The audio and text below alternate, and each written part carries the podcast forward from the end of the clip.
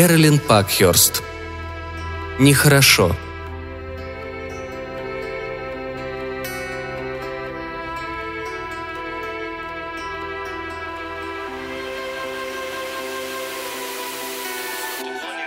Мне было немного нехорошо, и я позвонила Ивон. Я считаю, что сестры обязаны присматривать друг за другом, хотя нынче это, похоже, не особенно популярный взгляд на вещи. Я полагаю, если бы больше людей серьезнее относились к семейным обязанностям, мир избежал бы многих неприятностей. Однако вернемся к телефону. «Привет», — сказала Ивон.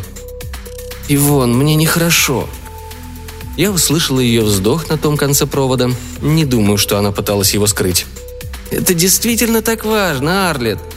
У меня миллион хлопот, связанных со свадьбой». «Ах, да, свадьба. Уже скоро?» «В субботу, Арлет, ты прекрасно знаешь». «Что ж, надеюсь, я смогу прийти. У меня всю неделю слабости, и я совсем не уверена, что к субботе оклемаюсь». «Арлет, прошу тебя, не начинай!» «Ну, вряд ли я виновата в том, что болею. Возможно, если б мне немного помогли...» Последовала долгая пауза. Я так и видела ее на том конце, с этим несуразным обручальным кольцом на пальце. В ее-то годы. «Ну хорошо», — сказала она. «Я попрошу Артура кое-что доделать. Буду через полчаса». Положив трубку, я откинулась на подушке, весьма довольная собой. Дело в том, что по всему это должна была быть моя свадьба. Мы с Ивон познакомились с Артуром одновременно, и с самого начала стало понятно, что он заинтересовался именно мной. Всегда так было. В библейские времена, да и в кое-какие другие важные моменты истории. Если есть две незамужние сестры, младшей не дозволялось выходить замуж раньше старшей. Это незаконно. Если младшая сестра пыталась нарушить правила, сбежать и во что бы то ни стало выйти замуж, ее приговаривали к смерти. Надо бы сказать об этом Ивон. Ей бы тут же отрубили голову. Так было заведено. Мы познакомились с Артуром во время круиза для пенсионеров, в который меня взяла Ивон по случаю моего 70-летия. Это была ее идея, и не лучшая, надо сказать. Каюта тесная, еда ужасная, и большая часть пассажиров Жалкие старые зануды. Вручая мне билеты, Ивон сказала. «Кто знает, может, мы повстречаем пару симпатичных вдовцов». Но там на каждого мужчину приходилось по три женщины. Да и мужчины были лысые, беззубые и слабоумные. Я собственными глазами видела, как один из них пытался есть суп руками. Так что, когда в столовой появился Артур, высокий, несутулый, с копной серебристых волос, сиявших в свете люстр – Старые перечницы даже слегка подобрались. А когда он сел рядом со мной, я подумала. «Смотрите и учитесь. Я намерена сразить этого мужчину». И завела разговор о текущих событиях. Проверить, посмотреть, не отказали ли у него мозги.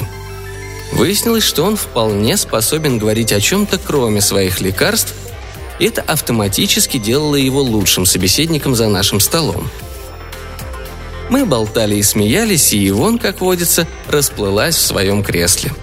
Так случалось всегда. Есть в ней эта рыхлость, сонность, которую я не выношу. Если бы не я, мир бы уже давно слопал ее с потрохами. И вот, значит, Ивон сидела тихонько и вяло ковыряла отбивную. Никакого аппетита у этой девчонки никогда не было и в помине. В то время как я начала готовить плацдарм для великого обольщения – все шло неплохо, и я была уверена, что дело в шляпе. «Артур и Арлет», – мысленно напевала я. «Артур и Арлет». Я была в эйфории, и бог свидетель, я заслуживаю немного счастья. И вон ли не знать, как я была одинока с тех пор, как умер мой Стивен. Она-то ничего не имеет против одиночества, она к нему привыкла. А я просто создана для брака. И в моем воображении церковь уже была празднично убрана, а цветы со вкусом расставлены на столах. А потом, в конце обеда, случилось нечто странное. Артур встал, помог мне подняться и сказал, глядя на меня в упор. «Может, вас заинтересует прогулка под луной, Ивон?» Я почувствовала острый укол в животе. Все тело сжалось. Увидев, как Ивон с надеждой вскинула голову, я метнула на нее многозначительный взгляд. «Что ж», — сказала я Артуру с издевкой, — «я была бы куда больше заинтересована, если бы вы удосужились правильно назвать мое имя». На мгновение лицо Артура застыло, пока он быстро переводил взгляд с меня на Ивон. Затем он широко раскрыл глаза, изображая джентльменский шок, и принялся извиняться. «Простите, виноват», — с раскаянием произнес он. Должно быть, я неверно расслышал, когда нас представляли. Так значит, Ивон ваша сестра?» «Вот именно», — ответила я и наглухо закуталась в шаль. Ему придется попотеть, чтобы загладить этот ляп. «Прошу извинить», — сказал он, и добавил, как ни в чем не бывало. «Вы так похожи». Это был роковой промах с его стороны. Всю жизнь нам с Ивон твердили, что мы с ней как близнецы — но сама я этого не нахожу. Совершенно ничего общего. У нас и вправду разница всего 13 месяцев. И как же часто я мечтала о том, чтобы повернуть время вспять и заново в полной мере насладиться теми драгоценными 13 месяцами, когда на свете была я и только я. И цвет волос у нас почти такой же, но у меня черты лица гораздо тоньше. Каждому, кому взбредет в голову, что сравнение меня с Ивон – это комплимент, Многому следует поучиться, и к урокам стоит приступить как можно скорее. «Прошу прощения», – произнесла я. Мой тон был холоден, как стылая фигурка лебедя, уродовавшая полку буфета. «Я немного утомлена, так что вынуждена отклонить ваше любезное предложение». И немедленно удалилась. Моя нелепая сестра плелась позади – я планировала примерно полдня подержать Артура на некотором расстоянии, а затем позволить заново завоевать меня ценой упорных усилий и обильной лести. Но уже за завтраком обнаружила, что совершила тактическую ошибку. Артур меня полностью игнорировал и чуть не пылинки сдувал с Ивон, словно та была диковиной, которую он искал долгие годы. Поздним утром они уже вместе направлялись в корабельное казино, а ранним вечером были записаны на урок танцев – я же, снедаемая бешенством, сидела в своем кресле на палубе и пялилась на бегущие мимо волны. По правде говоря, мы с Ивон не первый раз оказались в подобной ситуации. Когда я познакомилась с моим покойным Стивеном, мне исполнился тогда 21, а Ивон было 20. Он уже встречался с Ивон. Мы с ней обе тогда работали в отцовской булочной, и я считала, что это вполне сносное занятие на то время, покуда я не найду себе мужа. Но Ивон так не считала – и она начала посещать занятия в местном колледже. Она хотела стать библиотекарем, как будто надо непременно сдать экзамены, чтобы научиться говорить «тссс». В общем, мы все до некоторых пор были совершенно не в курсе, что появился некий молодой человек, который ездил на автобусе в то же время, что и Ивон, и всю дорогу они неизменно поглядывали друг на друга поверх своих книжек. Кто-нибудь из них нет-нет да улыбался, отчего они сразу страшно смущались и отводили взгляд – очень романтично, вы не находите? Все это чтение и игра взглядов – настоящая Касабланка, ей-богу. В конце концов, после года, да-да, потребовался целый год, прежде чем один из этих простофиль сделал следующий шаг. Молодой человек подсел-таки к Ивон и поздоровался. С тех пор они стали неразлучны. Катались на автобусе и обсуждали книжки. Молодого человека звали Стивен, и он был поэтом. По крайней мере, так он говорил – на самом деле он был бухгалтером, мечтавшим стать поэтом. Однажды вечером Ивон привела его на ужин, познакомить с родителями. Я лишилась дара речи. Я ведь флиртовала с каждым мужчиной, стоило ему появиться на пороге булочной. А эта серая мышка Ивон, пока корпела над своими учебниками, ухитрилась подцепить мужика, причем совершенно самостоятельно – и вот Ивон приводит его домой, этого скромного, стеснительного юношу, который год набирался смелости, чтобы с ней поздороваться. И мы все сидим в гостиной и разглядываем его. И, доложу я вам, он был хорош собой. Большие глаза, как у оленя, а ноги длинные аж до середины комнаты. Я наблюдала, как они с Ивон посматривают друг на друга, словно мышки, робко высунувшись из своих норок – и думала, что этому мальчику нужна женщина, которая сумеет сделать из него что-то стоящее. Нужен кто-то живой и смелый, а не тихоня вроде Ивон. Я заглядывала в их будущее и видела череду мирных ночей, когда они сидят друг подле друга, в ожидании, кому же достанет храбрости произнести «Тебе чай с молоком или без?» И, конечно, вместе читают книги. Именно этим они бы и занимались. Скучно до зевоты. Этому Стивену нужна была женщина, которая бы научила его веселиться, которая не боялась бы говорить то, что думает. Мы со Стивеном созданы друг для друга. Мне это было ясно, как дважды два. Разве мы не заслужили немного счастья? Да и вообще, ну что бы стало делать Ивон с таким мужчиной? У нее была ее учеба, ее одинокие искания. Она всегда была счастлива сама по себе.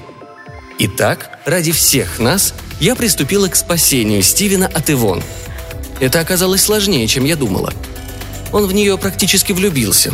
С чего вдруг навсегда останется для меня тайной.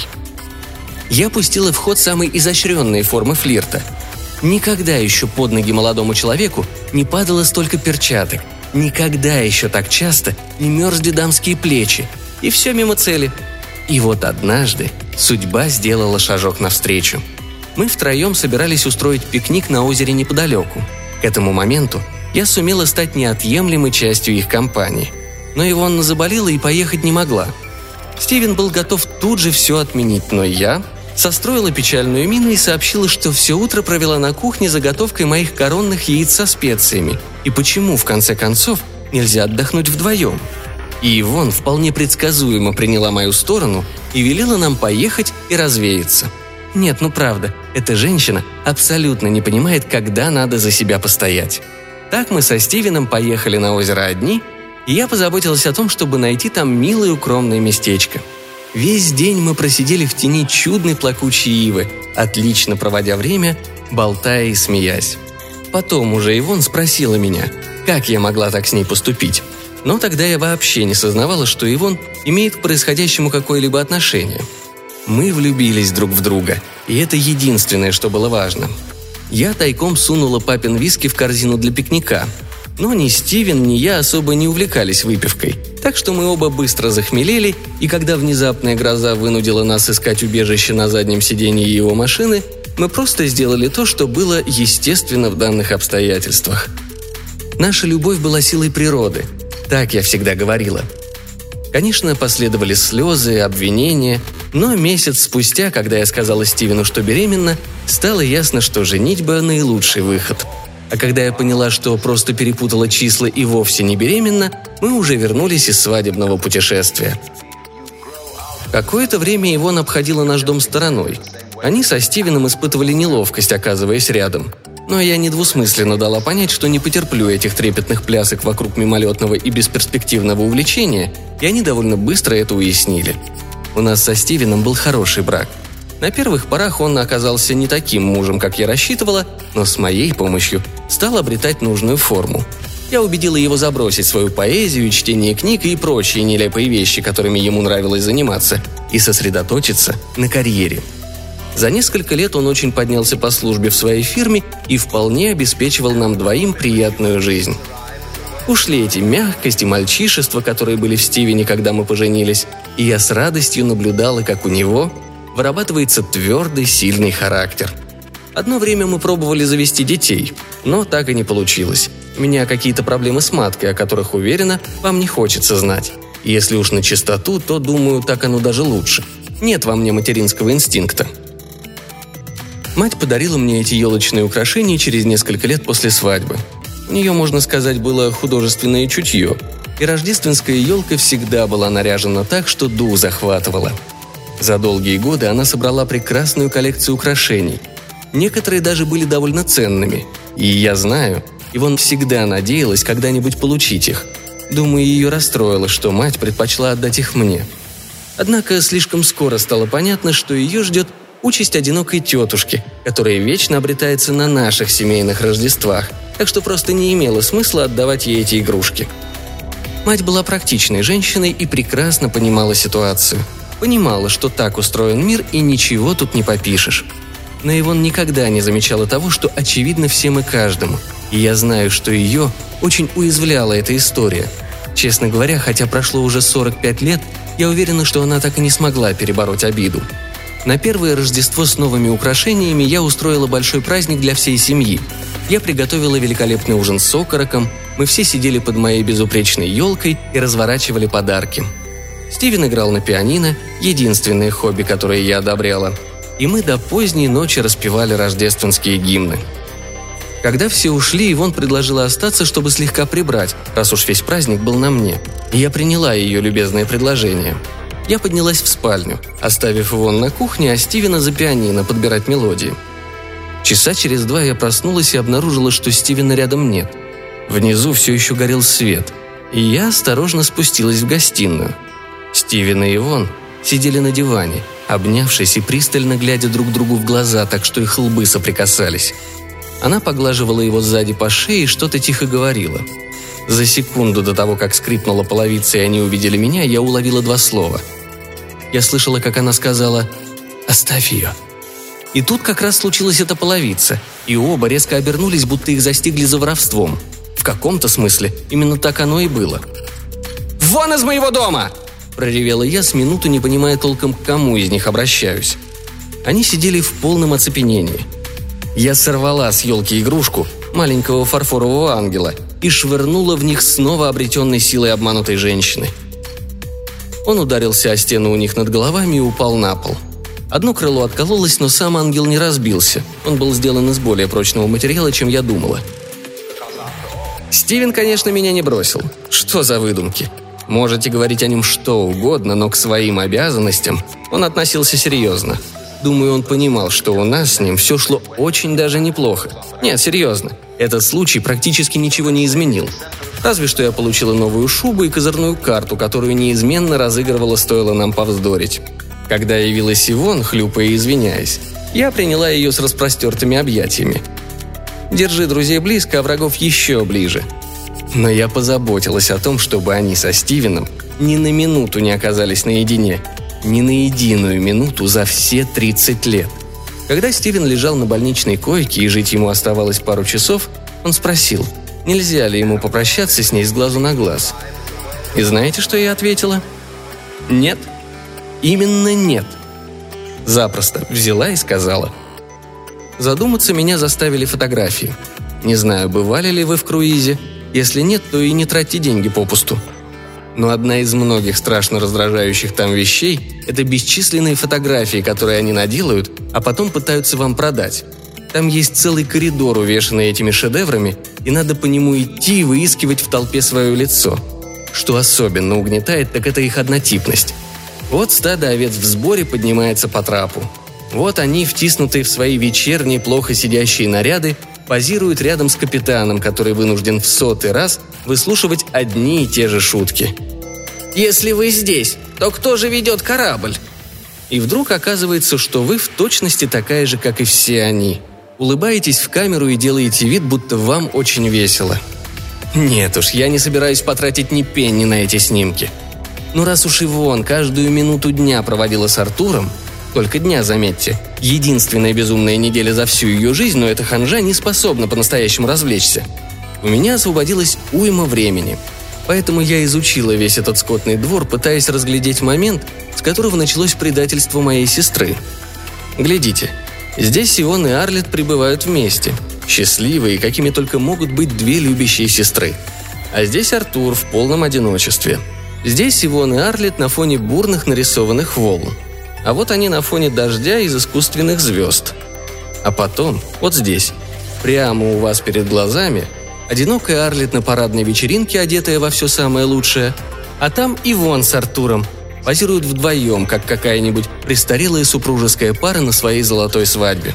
Посмотрите на них. Сразу видно, что они не подходят друг другу. Хотя бы, думала я не без удовольствия, хотя бы фотография не получилась. Артур отвернул голову, когда щелкнул аппарат – так что вы с трудом угадаете, что это он. И тогда-то я заметила нечто странное. Я снова вернулась к предыдущим снимкам и обнаружила, что ни на одном не видно его лица. Создавалось впечатление, что он по какой-то причине не хочет, чтобы его фотографировали. И тогда-то я подумала, этому типу есть что скрывать. Я заботилась о благополучии Ивон, само собой. Вы ни за что не догадаетесь по манере одеваться или обстановке ее дома – но у Ивон водятся деньжата. Никто из нас, разумеется, этого не ожидал. Библиотекари едва наскребают на книги и взносы за образовательные телеканалы. Но был один человек, который ежедневно ходил в библиотеку, где она работала. Старичок, который являлся каждое утро почитать газету. И, подозреваю, ему нравилась Ивон. Из этого, конечно, ничего не вышло. Типичная для Ивон история. Ну или, по крайней мере, так все считали до появления Артура. Но, подозреваю, они стали болтать друг с другом, и она ради него пренебрегала кое-какими правилами и позволяла ему выпивать свой кофе за чтением газеты, лишь бы это не очень бросалось в глаза. Она рассказывала мне об этом старичке, о том, как он обводил статьи, которые могли ее заинтересовать, и как спустя какое-то время стал приносить кофе для нее. И я говорила, «У тебя жизнь как у кинозвезды, Ивон. Дух захватывает». Но в один прекрасный день старик умер во сне и оставил Ивон почти 5 миллионов долларов. Возможно, вы сочтете, что с такими деньгами он мог позволить себе подписку. Но тем не менее. Конечно, это было полной неожиданностью. И про Ивон писали во всех газетах. Она говорила репортерам. «О, это не изменит мою жизнь. В точности, как те типы, что выигрывают в лотерею и на следующий же день покупают себе вертолет. Но в ее случае это была чистая правда. Она не ушла из библиотеки и по-прежнему стрижет волосы в дешевой парикмахерской, как какая-нибудь никчемная нищенка. Жалкое зрелище. В общем, когда я увидела, что Артур все время прячет лицо на этих снимках, я поначалу решила, что он просто не хочет, чтобы его видели рядом с Ивон с ее копеечной стрижкой. Времен, когда мы еще не растоптали Арлет и ее большое доброе сердце, я сообразила, что к чему. Дело не в том, что он не хотел, чтобы его видели рядом с Ивон. Он просто не хотел, чтобы его видели. И точка. Когда мы вернулись, никогда еще не была я так счастлива ступить наконец на твердую землю. Я решила, что непременно разузнаю, что там за история. Все оказалось проще, чем вы думаете. Я посмотрела телешоу «Объявлены в розыск» и обнаружила, что у них есть сайт в интернете. Включила компьютер, подаренный мне его на прошлый день рождения, и принялась искать. Представьте себе, часа не понадобилось, чтобы найти Артура. Настоящее это его имя, как выяснилось, не Артур. Это Мартин Эдвард Яффе. И он разыскивается в связи с исчезновением женщины, на которой женился в Денвере. Состоятельная особа, бурные ухаживания, старо как мир, даже скучно. Нет, серьезно, ну как можно быть такой наивной? Я запросила из Денвера газетную статью с его фотографией и стала ждать удобного случая, чтобы продемонстрировать ее Ивон. Повесив трубку после разговора с Ивон, я устраиваюсь поудобнее на подушках, гадая, быть ли этому сегодня. Ей нужно больше часа, чтобы добраться до меня, что говорит не в ее пользу. Честно говоря, она живет в пяти минутах отсюда. И сначала я решаю, пожалуй, вообще ничего ей не говорить. Да пусть ее. Сама себе роет могилу. Но когда ходит до дела, мне вечно недостает твердости. А тут ведь речь о моей единственной сестре. И все же не так-то легко взять и выложить такие вещи. Отменять свадьбу в последний момент, да это убьет ее бедняжку. Я много лет не видела ее счастливее. И кто я такая, чтобы лишать ее всего этого? Так что пока она внизу разогревает для меня бульон, я достаю из шкафа коробку с елочными игрушками – в ней, завернутые в старые газеты, лежат эти дурацкие побрякушки, которыми она явно очень дорожит. Из чего я держала их у себя столько времени? Я вынимаю одну из игрушек и разворачиваю. Это маленький белый ангел с отколотым крылом. Я кладу ангела на статью из денверской газеты, плотно заворачиваю и кладу на самое дно коробки. Я слышу, как Ивон поднимается по лестнице. Быстро закрываю коробку и украдываюсь обратно в постель. Иван входит, держа поднос с бульоном и крекерами. Я уже вижу, что она принесла соленое вместо криспс и почти готова отменить всю операцию. Пусть она все узнает про Артура без посторонней помощи. Но я делаю глубокий вдох и напоминаю себе о том, что все-таки она моя сестра. Да и в любом случае, она уже заметила коробку на полу посреди комнаты. Она ставит поднос и указывает на коробку. «Что это?» – спрашивает хотя там все написано, и она видела ее уже раз сто. Нет, правда, она кого угодно выведет из себя. Артур не подозревает, во что вляпался. Но я улыбаюсь и стараюсь сделать голос столь же приторным, как глазурь на этом пошлом свадебном торте, который она, разумеется, заказала на субботу. «Это свадебный подарок», — говорю. «Я знаю, что тебе всегда хотелось их получить. У нее на лице появляется выражение, которое я всегда ненавидела. Это робкая, пугливая радость, как у собаки, которая ест мясо с руки, зная, что ее могут ударить. «Арлет, это правда!» – восклицает она. Голос будто вот-вот расплачется, и я с трудом сдерживаюсь, чтобы ее не ущипнуть. «Ну, полагаю, теперь мой черед приходить к вам в гости на Рождество», Так что все логично. «О, Арлет!» Она плачет и пылко заключает меня в объятия, чуть не опрокинув мой бульон. «Ты поэтому заставила меня прийти сегодня, да? О лучшей сестре и мечтать нельзя!» «Ты всегда видела меня насквозь», — говорю я, надкусывая крекер. Я наблюдаю, как она берет коробку и несет ее вниз к машине, бормоча всякую чепуху. Я думаю о фотографии Артура, спрятанной на дне, и его лживом лице, обернутом вокруг сломанного ангела. Все раскроется на Рождество, если зрение ее не подведет. Но если что-то произойдет раньше, меня трудно будет в чем-либо упрекнуть. Я сделала все, что могла. И если, не дай бог, что-то случится раньше, я готова взять ситуацию в свои руки. Не сомневаюсь, что с некоторой помощью из Артура выйдет именно такой муж, какого я заслуживаю.